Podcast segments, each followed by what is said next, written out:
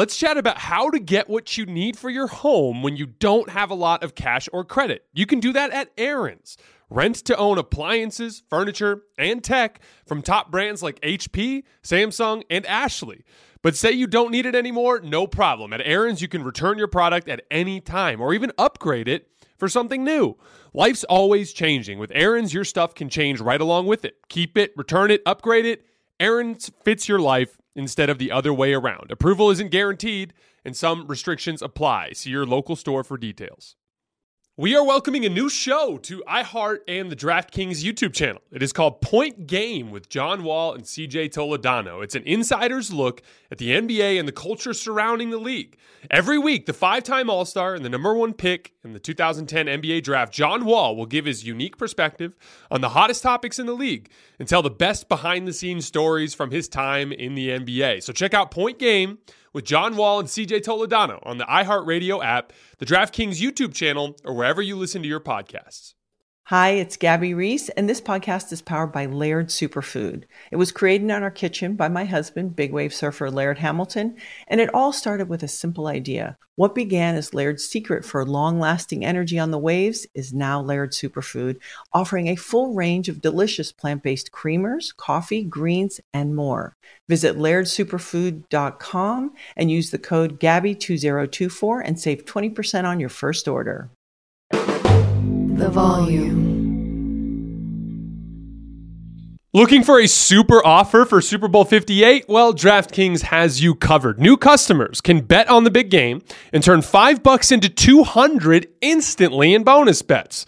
The line right now is at San Francisco minus 1.5, but you can bet all sorts of things on the game, even the coin toss. Although, big shock, it's going to be 50 50 odds there. My brothers and I always place a bunch of bets on the Super Bowl every year. I'm not ex- actually sure what I'm going to do yet, but I'm excited. It should be a great game. Download the DraftKings Sportsbook app now and use code HOOPS. That's H O O P S. New customers can bet 5 bucks to get 200 instantly in bonus bets only on DraftKings Sportsbook an official sports betting partner of Super Bowl 58 with code HOOPS. Again, that's H O O P S. The crown is yours. Gambling problem? Call 1 800 Gambler or in West Virginia, visit www.1800Gambler.net. In New York, call 8778 HOPE NY or text HOPE NY to 467 369. In Connecticut, help is available for problem gambling. Call 888 789 7777 or visit ccpg.org. Please play responsibly on behalf of Boot Hill Casino and Resort in Kansas. 21 plus, age varies by jurisdiction, void in Ontario. Bonus bets expire 168 hours after issuance. See dkng.com slash football for eligibility and deposit restrictions, terms, and responsible gambling resources.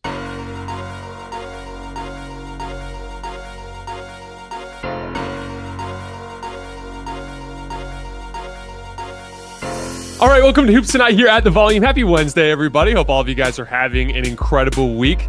Got a fun show today. We're going to hit the Bucks and the Suns from the late night slate last night, and then the Minnesota Timberwolves blew a big lead in Chicago against the Bulls in what was a highly entertaining game and kind of informing about both teams. So we're going to talk about the Bulls and the Wolves. By the way, Bulls 19 and 13 since November 30th. So they've become an interesting little spunky team here in the middle of the season. And then after that, I've got seven or eight mailbag questions for you guys at the end of the show where we'll be bouncing around the rest of the league. Also, for those of you guys who missed it last night, we went for almost an hour with Colin Cowherd and hit like seven or eight different teams, a ton of content bouncing around the league. We have some breakout clips on our channel, but the actual full show is on the Colin Cowherd podcast YouTube channel. So make sure you guys get over there to check that out. And then don't forget, tomorrow we're going live right after the trade deadline and then live again after Lakers Nuggets in the evening. So we got a double show day tomorrow. You guys know the drill before we get started. Subscribe to our brand new YouTube channel. It mean a lot to me. If you guys would take a second to scroll down and hit that subscribe button. Don't forget about our podcast feed, wherever you get your podcasts under Hoops Tonight. It's also super helpful for us if you leave a rating and a review on the podcast feed. Follow me on Twitter at underscore JasonLT.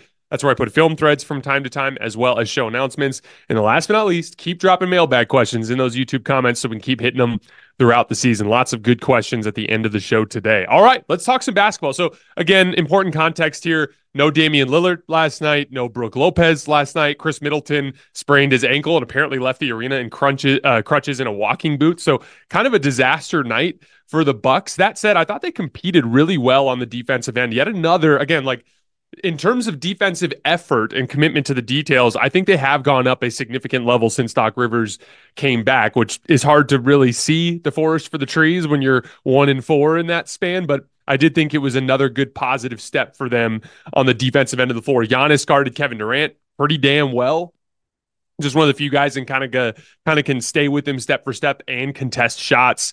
Malik Beasley was trying really hard against Devin Booker, even though he's given up quite a bit of size there. And so they were able to keep things interesting throughout most of the game. But the Suns offense broke through in a big way in that fourth quarter. Bradley Beal had nine points in the first four minutes of the fourth quarter. I talked a lot about the idea of you know uh, of high level closeout attacking as a as a as an important function of high level offense, especially when you get to the later uh, stages of the playoffs. And it, it, in large part, just because defenses get so much better, they're going to chase you off the three point line. They're going to take away the rim. This is why I hyper focus on spot up efficiency rather than actual catch and shoot efficiency, because catching and shooting is only one phase of making a defense pay. And when you're not good at putting the ball on the floor, guys can actually recklessly close out at you without necessarily compromising the defense too much. And one of the things that the the Suns were doing a lot of were, like two man game with Bradley Beal and Kevin Durant to try to get uh, Malik Beasley switched on to Kevin Durant so that they can go down to the block on him. And they did that early fourth quarter. Quick double team from Giannis,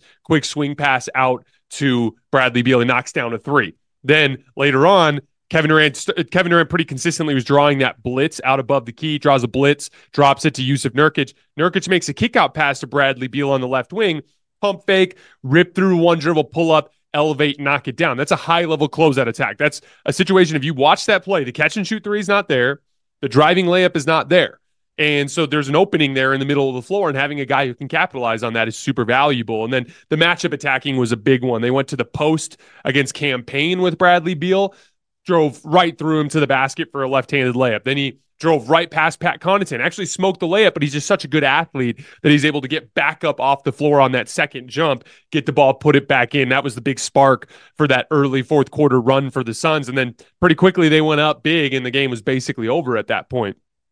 Bradley Beal brings that power and force to the offensive end of the floor that the rest of the guys don't have. This is kind of it kind of reminds me of like what Kawhi Leonard brings to the LA Clippers, where you know there's a certain finesse element to the way that they play. It's a lot of like high level skill. These are guys that have made their their living in the NBA by working harder on the details in the gym by themselves than anybody else and polishing up these extremely well-rounded skill sets to generate high quality shots. Well, a lot of times that I shouldn't say a lot of times it is possible that that can fail you in a lot of ways because there's variance in distance shot making, right? And so having a real physical imposition on the game is a great counter to that. Okay, the shots aren't falling, but hey, I'm faster than you. Hey, I'm bigger than you, or whatever it is, right?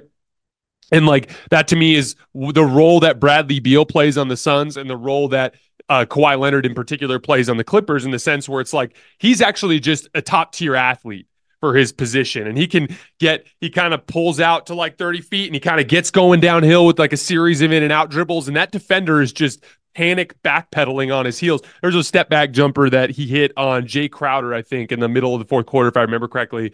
And it was just one of those deals where when he backed up and he started coming downhill at Jae Crowder, Jae Crowder just has no chance to actually take away the jump shot and the drive. And so he's just really aggressively backpedaling, and Bradley Beal can rise up into this like easy, like 12 foot pull up jumper that's barely even contested because of the physical advantage he brings to the table. And so you know if there's if there's a big upside uh, by by going with an, a third star versus a higher level role player you may lose out on some of the details of the game especially on the defensive end and in rebounding situations and just some of the role player stuff.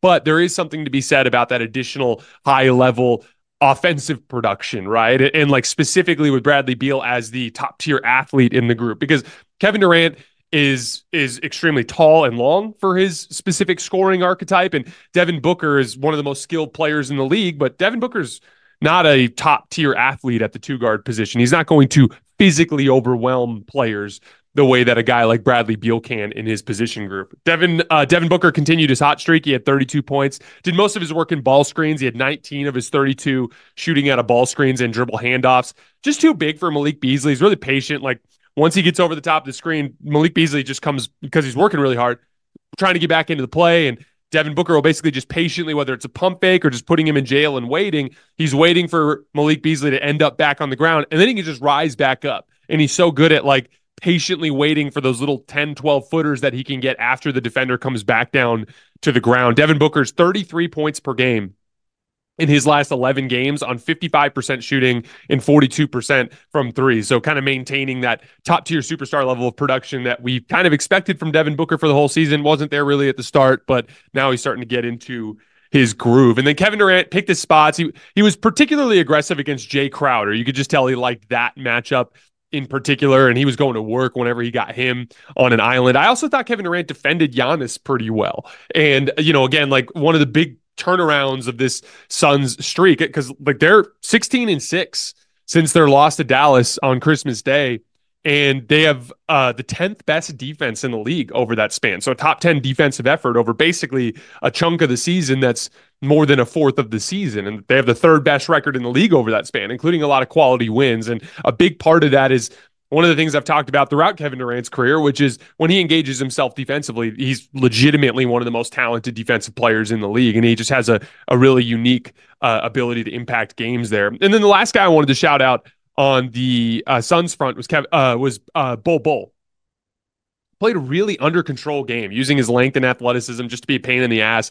Short shifts and still had six rebounds. Had a crazy block. This transition play where AJ Green got a, a corner three for the Bucks, uh, kind of in like one of those run out situations. He was way behind the play and just gave crazy effort and somehow got back in and blocked the three. But the most impressive part to me about it was, you know, Bol Bol has a tendency, just especially from the earlier phase of his career, to kind of try to do too much offensively, and that wasn't there for Bol in this game. Just just was being another spoke in the wheel, so to speak.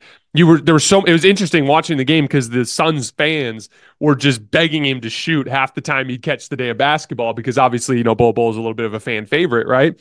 But no, he was super patient. He he caught the ball and he didn't have like a fantastic look. He was turning and looking to run that next dribble handoff. And just like I said, a really under control game, didn't force anything. The Suns were plus eight in his minutes. As a matter of fact, in Bol Bol's shifts, the Suns haven't lost his minutes since December 27th.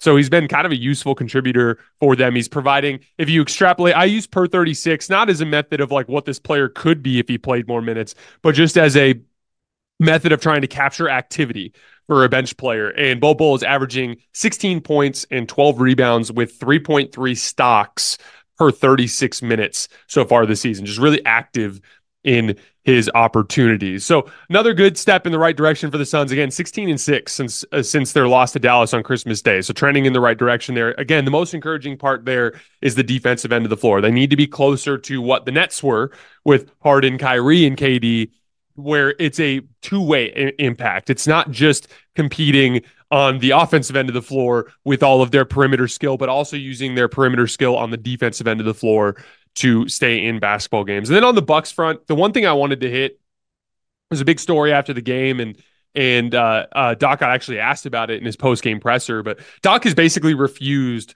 to play the young players uh, since he took over. In the five games since MarJon Beauchamp and Andre Jackson Jr. basically haven't played. They both got a little bit of garbage time, but that's it. So you know, this is where I want to uh, uh want to kind of like address the difference between what a regular season methodology is versus a playoff methodology. So Doc isn't the first coach in the world to not trust young players. I mean, we've been talking about this all season with Steve Kerr as well. And I do understand it in the big picture in the sense that like especially in high leverage situations, it is more important to have a higher floor than a lower uh, than it is to have a higher ceiling with a role player because mistakes can be catastrophic.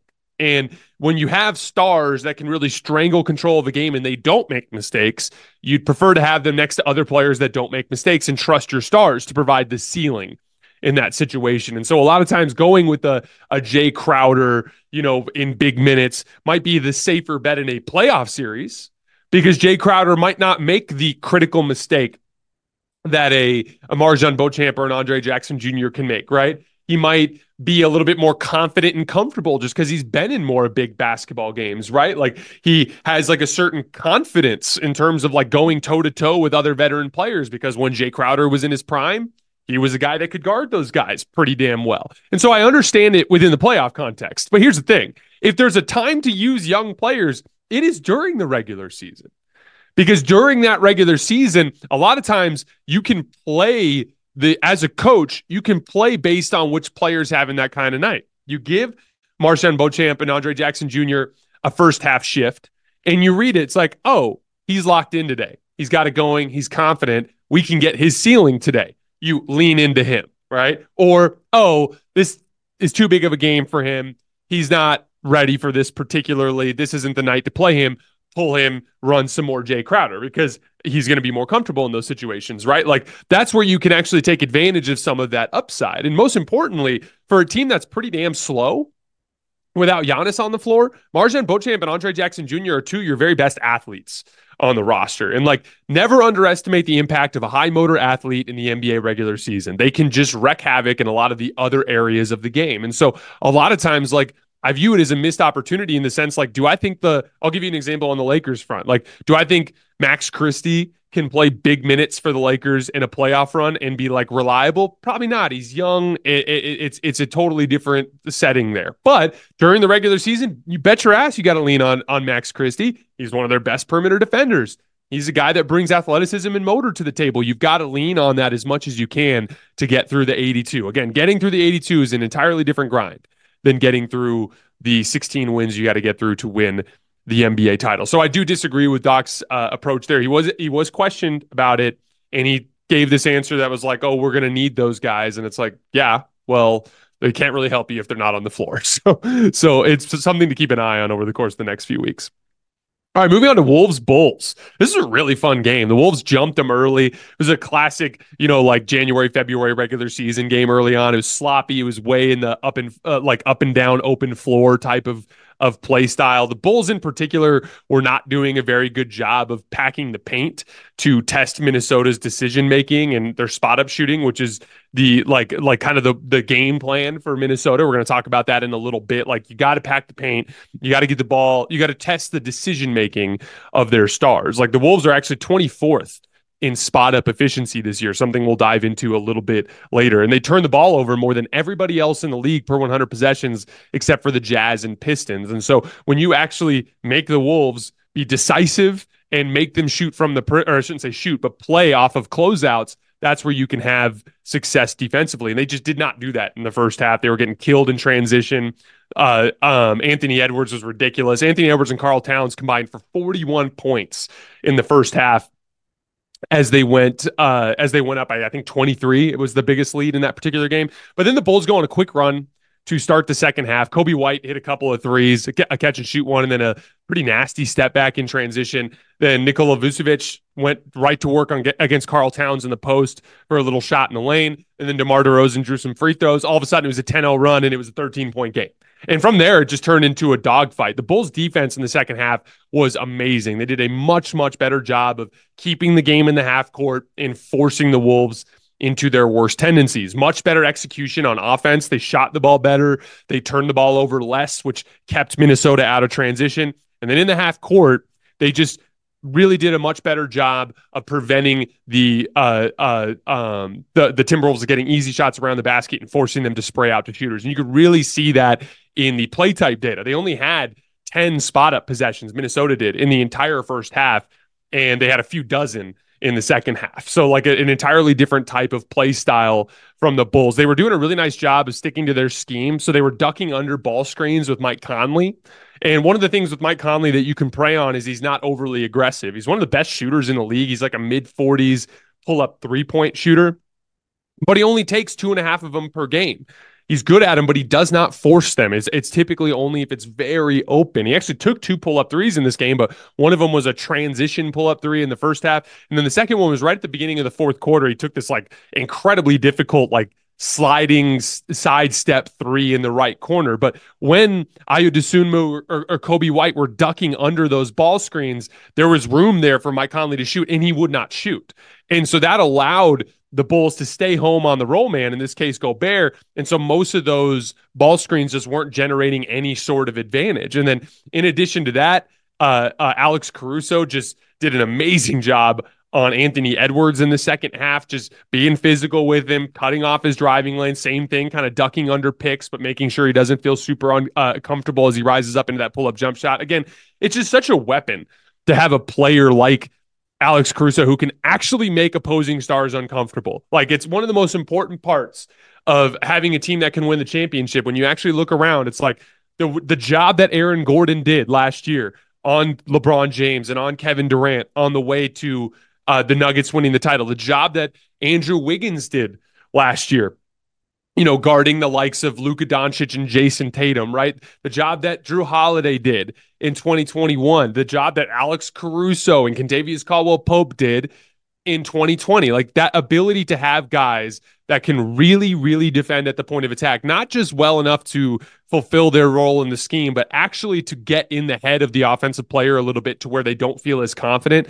And It is just such a huge asset. And and and the Bulls just basically shut down Minnesota's offense in the second half. They held them to a 102 offensive rating, just a 73.3 offensive rating for the Wolves in nine minutes of clutch time. The only real success Minnesota had down the stretch offensively was when they would run a guard to guard screen to get someone like Dosunmu or Coby White switched on to Ant and then run their ball screens. That was when they were getting the defense in rotation and getting some different stuff. But again, that's a very deliberate thing to do. It takes a certain, you know, fortitude to keep actually running the actions you need to generate the advantages you need. And a lot of times it was ugly offense for Minnesota down the stretch as they fell apart. And then Coby White was the hero offensively in this one 30 points in the second half 10 for 13 from the field, 7 for 9 from 3. Hit two huge clutch shots at the end of regulation, a nasty step back 3 against Karl Towns. And then he had this and one against Jaden McDaniels where Jaden defended it perfectly, funneled him under the basket, walled him up, and he just somehow reached back behind him and finished at the rim and got an and one. It was the actual lead changing shot that put them up, I think 112, 110 at that point. He's he's got a real case for most improved player this year. It, over the course of the last 37 games, which is basically when the Bulls started to get it together, they uh uh um, Coby White's averaging 22 points, five rebounds, and six assists on 49% from the field, 43% from three, and 82% from the line. He's just on a hell of a run. Uh, the Wolves did end up tying the game and sending it to OT. They ran their best possession of the uh, of overtime uh, or of regulation, I should say, in crunch time. Anthony Edwards ran a ball screen. This time he couldn't get separated from Caruso, but he had a nice little like kind of snake dribble move to get uh, uh, uh, onto the other side of the ball screen against Vucevic. That got the defense in rotation. They had a really good ball movement possession where the ball was popping around. It ended up in Karl Towns' hand at the top of the key. He ends up hitting the three uh, to tie the game and send it to overtime. But once again, the Minnesota offense just faltered in OT, and DeMar DeRozan took over the game in overtime. He scored or assisted on 12 of Chicago's 14 points, and the Bulls got the win. Here's a fun fact for you the Bulls have the 10th best record in the league since November 30th. They're 19th, uh, 19 and 13. They have the 10th best defense in the league over that span. A really athletic core of perimeter players. And that's the key because like when they really get to flying around, getting into the basketball and then flying around in rotation, they can be really difficult to score on. And then they're an excellent rebounding team thanks to the likes of Andre Drummond and Nikola Vucevic. They are fifth in defensive rebounding since November 30th. On the offensive end of the floor, super balanced scoring 23 points a game from Coby, 23 points a game from DeMar DeRozan, 19 points a game from Nikola Vucevic. And then Pat Williams, Ayo Dosunmu, and Alex Caruso are all averaging double figures over that span. They may not be a great team, they may not have championship potential, but they're a fun team and they're capable of being very good and they're a lot like i said they're just a lot of fun to watch. And i i that watching that wolves bulls game was one of my favorite regular season games of the season. It was just super fun back and forth you know even in spite of the crazy defensive effort from chicago anthony edwards still made some crazy shots down the stretch hit like a 30 footer on the left wing it had some crazy finishes around the rim. It was a, it was just a fun game to watch. On the minnesota end once again, their clutch offense ends up being an issue. A 73 offensive rating and nine minutes of clutch time. In their last nine games that have involved clutch situations, they are scoring just 98 points per 100 possessions. That is atrocious in a large sample size. They are just three in six in those games, too. So they're it's directly leading to losses. They're also down to 20th in clutch offense for the season. This is something that I've preached about all year, and it just continues to be an issue. You could literally hear it on the broadcast. The Wolves announcers were talking about it. You could hear them saying, Where are the Wolves going to go for offense here down the stretch? Alex Caruso has put the clamps down on Anthony Edwards. These are things that the uh, Wolves announcers were literally saying. Even the shots they made down the stretch were extremely high difficulty shots, like Ant making a 30 footer when they were already down big or, or getting to the foul line when he's driving into traffic. It just, there was no like real free flowing, easy looking offense. It's not the type of uh, top tier execution that you're accustomed to seeing from teams like Denver, if that makes sense. And really, really what it comes down to, and I've been watching this for a while over the course of the last month, the, the teams can really pack the paint against the Wolves, which will force them to make the right reads, and they can struggle on that front. They they have the fourth most turnovers per 100 possessions in clutch situations. By the way, that's an extension of an issue that they have over the course of the 48 minutes as well. They don't take care of the basketball well. That continues to be a problem in clutch time. They had a huge turnover in OT last night when it was a four point game where Jaden McDaniels threw the ball away to Alex Caruso, quickly led to two points for the Bulls, and all of a sudden they were down by six.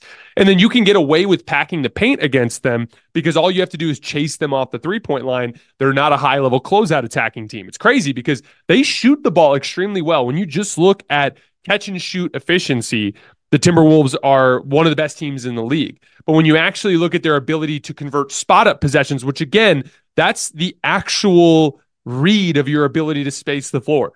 A catch and shoot three is just we talked about this earlier when we were talking about the Bucks and the Suns. That's just one element to beating high level defense. If you have the athletes, especially teams like Chicago that have real perimeter speed that can chase you off the three point line, if you can't actually convert those possessions into points, including the possessions where they chase you off the line, you can struggle. The Timberwolves are 24th in spot up efficiency.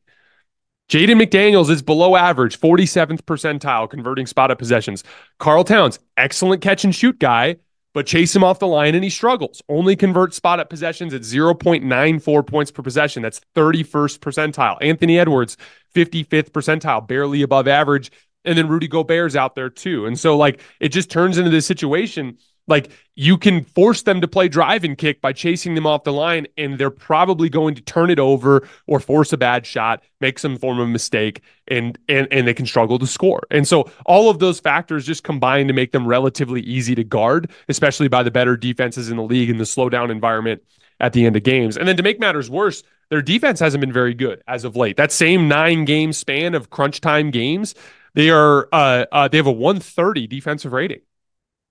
And even though they have a the best defense in the league by defensive rating over the entirety of the season, they are just 19th in clutch defense this year. It's definitely something to keep an eye on. And it's like it's there's some entry points there. Mike Conley's an entry point. Like Coby White's taking Karl Towns off the bounce. There's a different once again a difference between your base defensive scheme and what you can accomplish versus what is your entry point? Where is the weakness? There's something to be said about your weakest link in those environments. But I'm not as worried about their defense. I think they're going to figure out how to get stops again, like they have been um, for the most part this season. But it has been a little bit of a concern in clutch situations. But the stuff on offense is the big red flag. Like I think their defense is mostly offense uh, off awesome. It's going to keep them in games, but will they be able to go shot for shot with the likes of a Nikola Jokic, with the likes of a Kevin Durant, with the likes of a, you know, Kawhi Leonard, with the likes of a LeBron James. That's going to be one of the big determining factors for this team in the playoffs. And again, like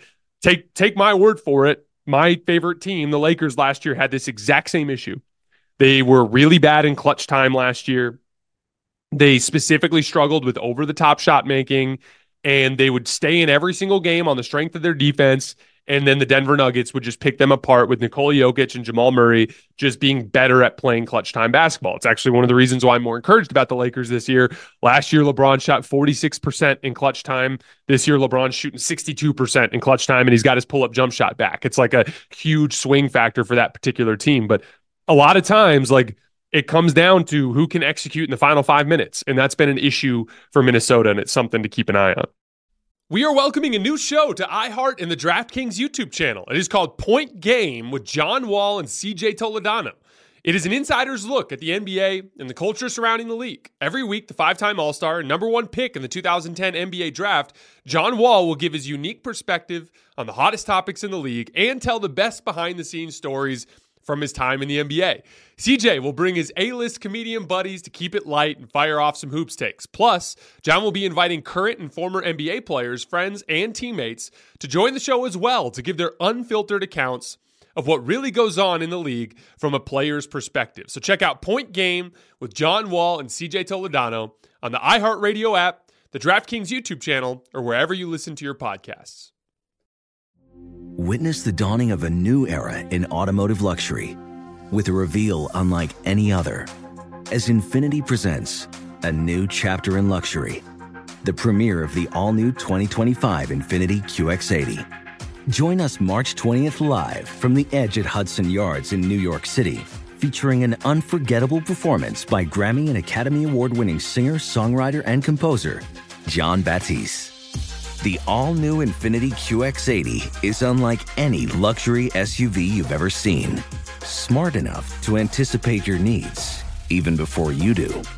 Every line, curve, and detail was thoughtfully crafted so everything for every passenger feels just right.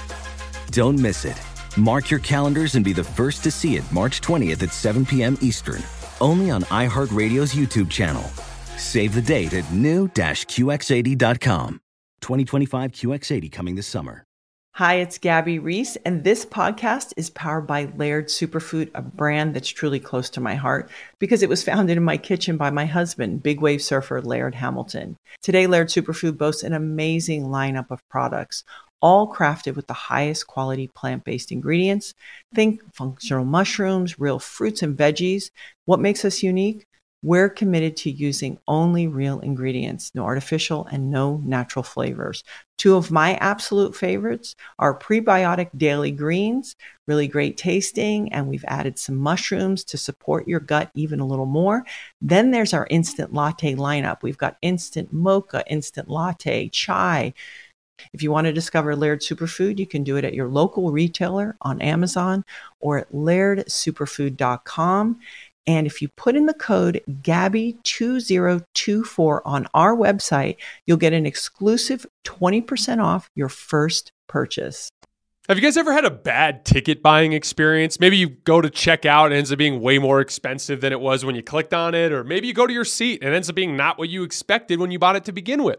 Or maybe it's just an overly convoluted and complicated process. Well, this is where I want to talk to you guys about Game Time, the fastest growing ticketing app in the United States. They have all in pricing. So you know exactly what your total is going to be up front. And you know you're getting a great deal before you check out. Also, you get to see the view from your seat in the app. So you know exactly what you're getting for your money. And it's a super easy process. You can buy tickets in seconds with two taps. Game Time has deals on tickets right up to the start of the event and even an hour after it starts. It's the place to find last minute seats. You can find exclusive flash deals and sponsored deals on tickets for football, basketball, baseball, concerts, comedy, theater, and more. And this is the coolest part. The game time guarantee means you'll always get the best price. If you find tickets in the same section and row for less, Game Time will credit you 110% of the difference. And as great as it is watching these games on TV, especially with the NBA heating up here on the home stretch, go out and see a game. Go to see one in person. The NBA is in a really great place right now with talent. You got to get into the arena to really get the full experience. Take the guesswork out of buying tickets with Game Time. Download the Game Time app, create an account and use code HOOPS for $20 off your first purchase. Terms apply. Again, create an account and redeem code HOOPS, that's H O O P S, for $20 off. Download game time today. Last minute tickets, lowest price, guaranteed. All right, let's move on to our mailbag. We have seven or eight questions today. First question My friend and I got in a debate yesterday. He said he would trade a few of the starting five for the Nuggets to get Luka on the team, if hypothetically this was possible. And he said he would fill the holes or at least Murray and Porter. I disagreed and said you could do a one for one, but it would be completely the wrong move. Just wanted your thoughts on it. I know Luka and Nikola Jokic uh, want to be on the same team one day, but neither of us have the illusion this is remotely possible in the near future. When I heard you talking about hypothetical LeBron trades, I figured you would weigh in on this as well. Thanks and love your content. You're right. I love a good hypothetical. And yes, no, there's no chance in hell that Luka Doncic and Nikola Jokic are going to play together. Here's the thing I am a big believer in diminishing returns when it comes to star power. Like, in my opinion, if you have two legitimate shot creators, then it's more important for you to have quality role players around them than to bring in a third legitimate shot creator. And there's something to be said about the beauty of a five man basketball lineup. Like, regardless of the fact that there's no like true superstar next to Nikola Jokic, every single one of those players, whether it's Jamal Murray or Kentavious Caldwell Pope, Michael Porter Jr., Aaron Gordon, they're all stars in their roles. J- Jamal Murray is just a star shot maker. And so, therefore, he is a perfect fit with Nikola Jokic in the two man game because if you cover it, you have to concede something, and most teams will concede Jamal Murray ISOs. And, and, and his ability to convert those, especially against teams that switch that action, goes a long way, or that chase over the top and stay home on the roll man, where he has opportunity to get separation from the screen. That's what teams are willing to concede, and he continues to make those shots. KCP just attacking off of dribble handoffs, attacking out of spot up situations, and defending the other team's best perimeter defender or perimeter offensive weapon. He's awesome at that. He's a star in that role. Michael Porter Jr., weak side shooting, help side defense, defensive rebounding, offensive rebounding when he's being ignored. He's a star at that. He's one of the best spotted players in the league, right? Aaron Gordon just the perfect shoe in forward to put next to Nikola Jokic because he brings the athleticism and defensive versatility that Nikola Jokic does not bring to the position. He's a excellent wing defender while also being an excellent help defender, while also being an excellent defensive rebounder, and the perfect guy to run along the baseline for their offense when Nikola Jokic is operating around the elbow. And so again, like it's it to me, that is a concoction I would never mess with until one of those four guys, like and uh, like if if KCP in two years starts to show some kind of decline, then sure you can look to to to make some sort of change. But as long as those four that that five man grouping is all operating at this level, you got to do whatever you can to keep them together because it's very rare when you can capture real magic in a five man basketball lineup. And that Denver group has captured that magic, and I would try to maintain that as long as possible. Next question. Hey, Jason, knowing you read a lot of the comments, I want to point something out. In 2022, you praised Jayson Tatum for his commitment on the defensive end. And I think based solely on eye test, Jaylen Brown has made a similar commitment this year. He takes on the best matchups every night now. And I'd like to know what you think if you take a closer look and rewatch some of the games. I hear people questioning who is the second best player, and that is insane to me. With Jaylen's offensive production combined with the defense this year, it's not close. Thanks. So I agree in the sense that Jaylen Brown is in a vacuum the second best player on the team, especially when you look at talent. And I agree, his, his ability to impact the game defensively while providing scoring production is legitimate. The reason why it gets a little complicated is like sometimes there's a difference between like talent and value. And so, for instance, let's look at Derrick White this this is a team that struggles with offensive decision making and half court like real like real slow down shot creation from time to time as it pertains to decision making. So Derrick White becomes immensely valuable for them as one of the guys that they can use to kind of dissect half court defense. And so that is why one of their go-to actions at the end of games is Derrick White, Jayson Tatum two-man game. They do that because they trust Derrick White to have the basketball in his hands in those big moments. So there's something to be said about the value of a Derrick White. Kristaps Porzingis, the same thing between pick and pop being the most difficult action in the league to guard, and specifically the value of a real rim protector alongside all their perimeter defenders. There's something to be said about Porzingis's value. And by the way, when you look at the uh, the uh, on off numbers for the Celtics, according to Cleaning the Glass, the three best on-off guys on the team are Derrick White, Jayson Tatum, and Kristaps Porzingis. And so again, I agree with you. It's not it's not a question of talent. Like Jaylen Brown's a better basketball player than Derrick White. He's a better basketball player than Kristaps Porzingis. But what you when you look at this specific team and, and roster needs, Jaylen Brown's a little bit of a redundancy next to Jayson Tatum, whereas Derrick White and Kristaps Porzingis fulfill absolutely vital roles for that group. It, to, to put it differently, like obviously you don't want to see anybody get hurt. But if Derrick White got hurt, I think it would hurt the Celtics more than Jaylen Brown getting hurt, or vice versa with with uh, with Kristaps Porzingis. And I think again, that's not a shot at Jaylen Brown. It just is a, a product of the roster construction. Next question. Hey, Jason, big fan of the show. It's a great place to expand my knowledge as someone with no background in the game. Two Warriors questions for you. We'll go one at a time. What I understood from the evolution of your opinion regarding the Warriors front, uh, what the Warriors front office should do is that they should go all in on winning with Steph. In addition, they shouldn't trade JK, who will probably take a few years to develop into a good enough number two. I don't understand how those two goals go together, considering all the personnel problems the Warriors have, and Steph turning 36 soon. Him being this good still is already an anomaly. It would be great if he was still good in a couple of years to play with a developed JK, but I don't think it's smart to just expect that. For the record, those were two separate opinions that I had. So, like, I thought the Warriors should go all in on Steph. And then JK had this 10 game stretch where he averaged 25 points a game on 61% shooting. And it's like, oh shit, you got yourself a star here. So now, like, you're trading away a star, a future star, to, to try to get back, I don't know, high quality role players, right? And so that's where it gets super convoluted. Like, to me, I agree. Those two uh, concepts are kind of opposed to each other, right? Like there's just it's just not possible to go all in on Steph without trading Jonathan Kuminga because Jonathan Kuminga is your best opportunity to bring back quality players. And so the reality is like the decision got made for you by Jonathan Kuminga's rise. And so now it actually makes more sense to do smaller moves on the margins and hope for your biggest influx of talent to be Jonathan Kuminga's development over the course of the next couple of years. Next question. You've spoken uh, you've spoken a lot about the Warriors' woes this season, but one thing you didn't mention is that Steph has a has a negative net rating, which hasn't happened since his rookie season when the entire team was pretty bad. What do you think is different this season that's causing this, and how can they fix it? I know them doing anything of significance this year is already a long shot, but I'm pretty sure they won't do anything if they're already losing when their best players on the floor. So the reasons are pretty simple. Draymond Green is the second best player on the Warriors in, uh, uh, this season in terms of like two way impact. He's he's that's he always just pairs so well with Steph on both ends of the floor with helping Steph generate quality looks while also anchoring their defense. And I think he's only played like what 21 22 games this year. So like he just he's been gone for most of it. So that that's a huge part of it.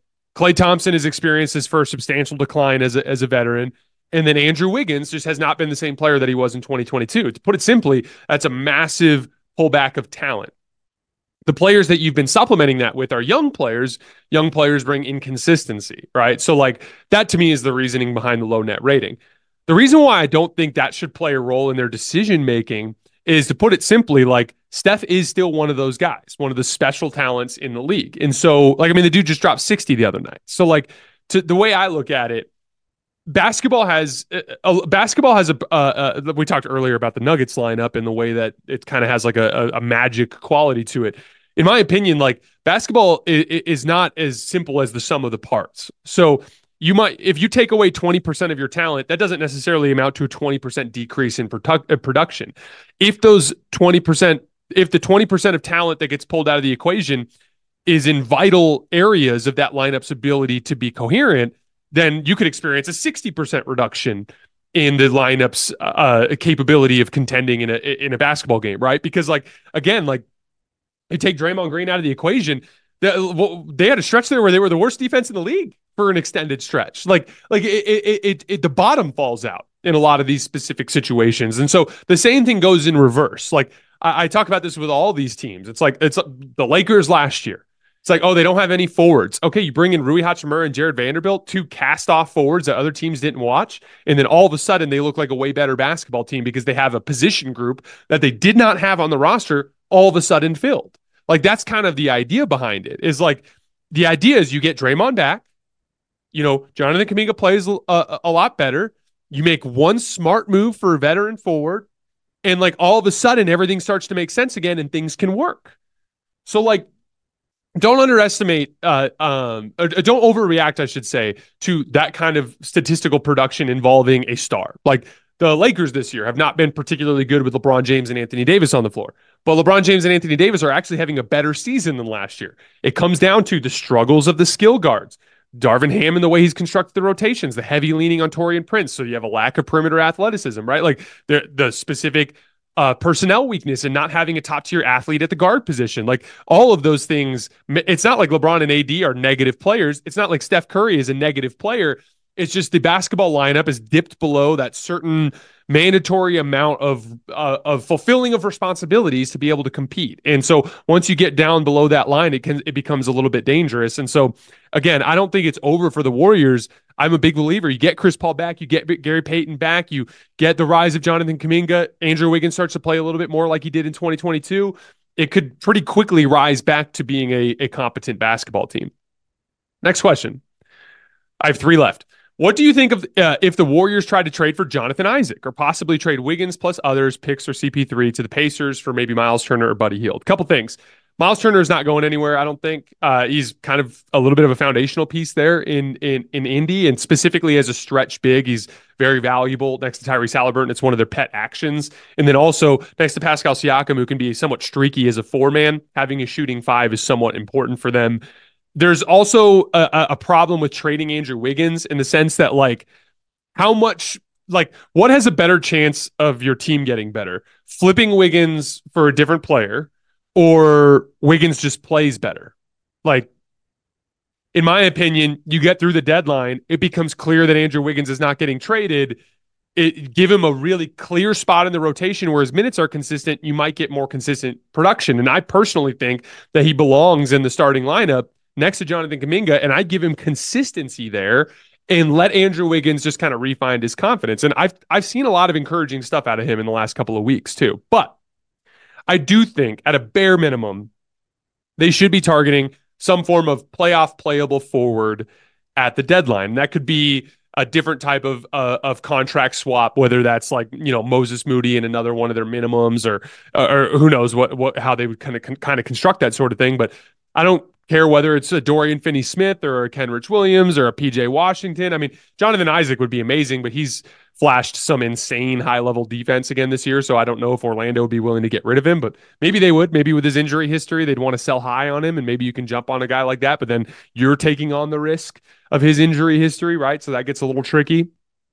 But regardless of what kind of guy it is, just bringing in another veteran playable forward, simplifying, you know, Steve Kerr's rotation decisions, that could go a long way towards uh, uh towards getting them back on track as well.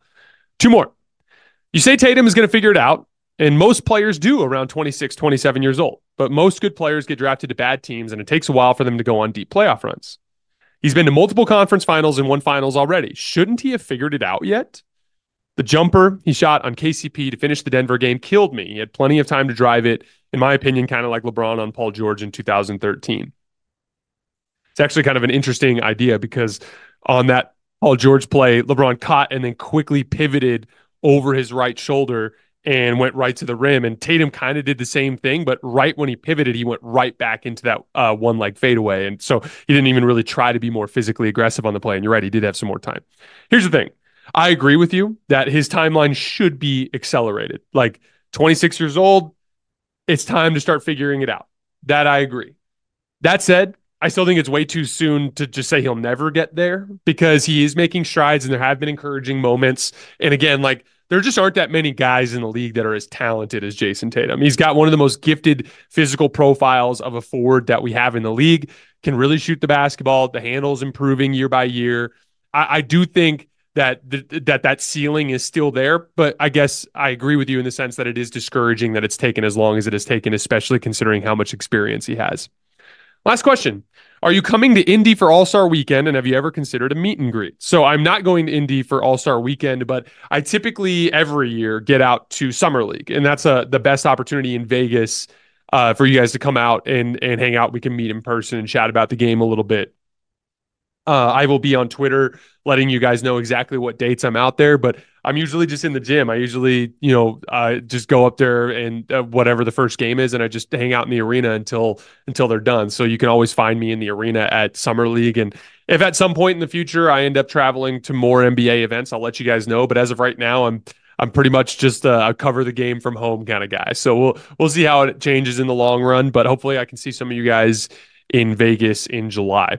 All right, guys, that's all I have for today. As always, I sincerely appreciate your support. Barring a star trade this evening, we won't have anything tonight, but we will have a live show right after the trade deadline tomorrow, and then again live after Lakers Nuggets. I will see you guys then.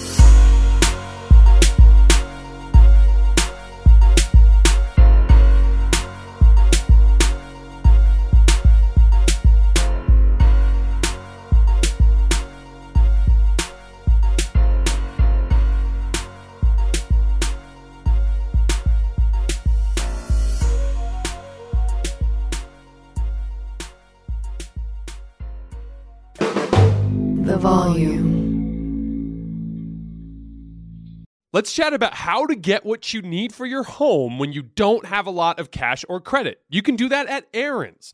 Rent to own appliances, furniture, and tech from top brands like HP, Samsung, and Ashley.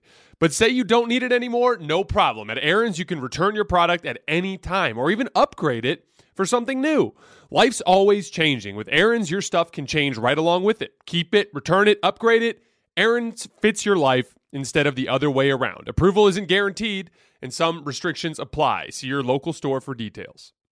Infiniti presents a new chapter in luxury, the premiere of the all new 2025 Infiniti QX80, live March 20th from the edge at Hudson Yards in New York City, featuring a performance by Jon Batiste. The all new 2025 Infiniti QX80 is an SUV designed to help every passenger feel just right. Be the first to see it March 20th at 7 p.m. Eastern, only on iHeartRadio's YouTube channel. Save the date at new-QX80.com. Don't miss it. 2025 QX80 coming this summer.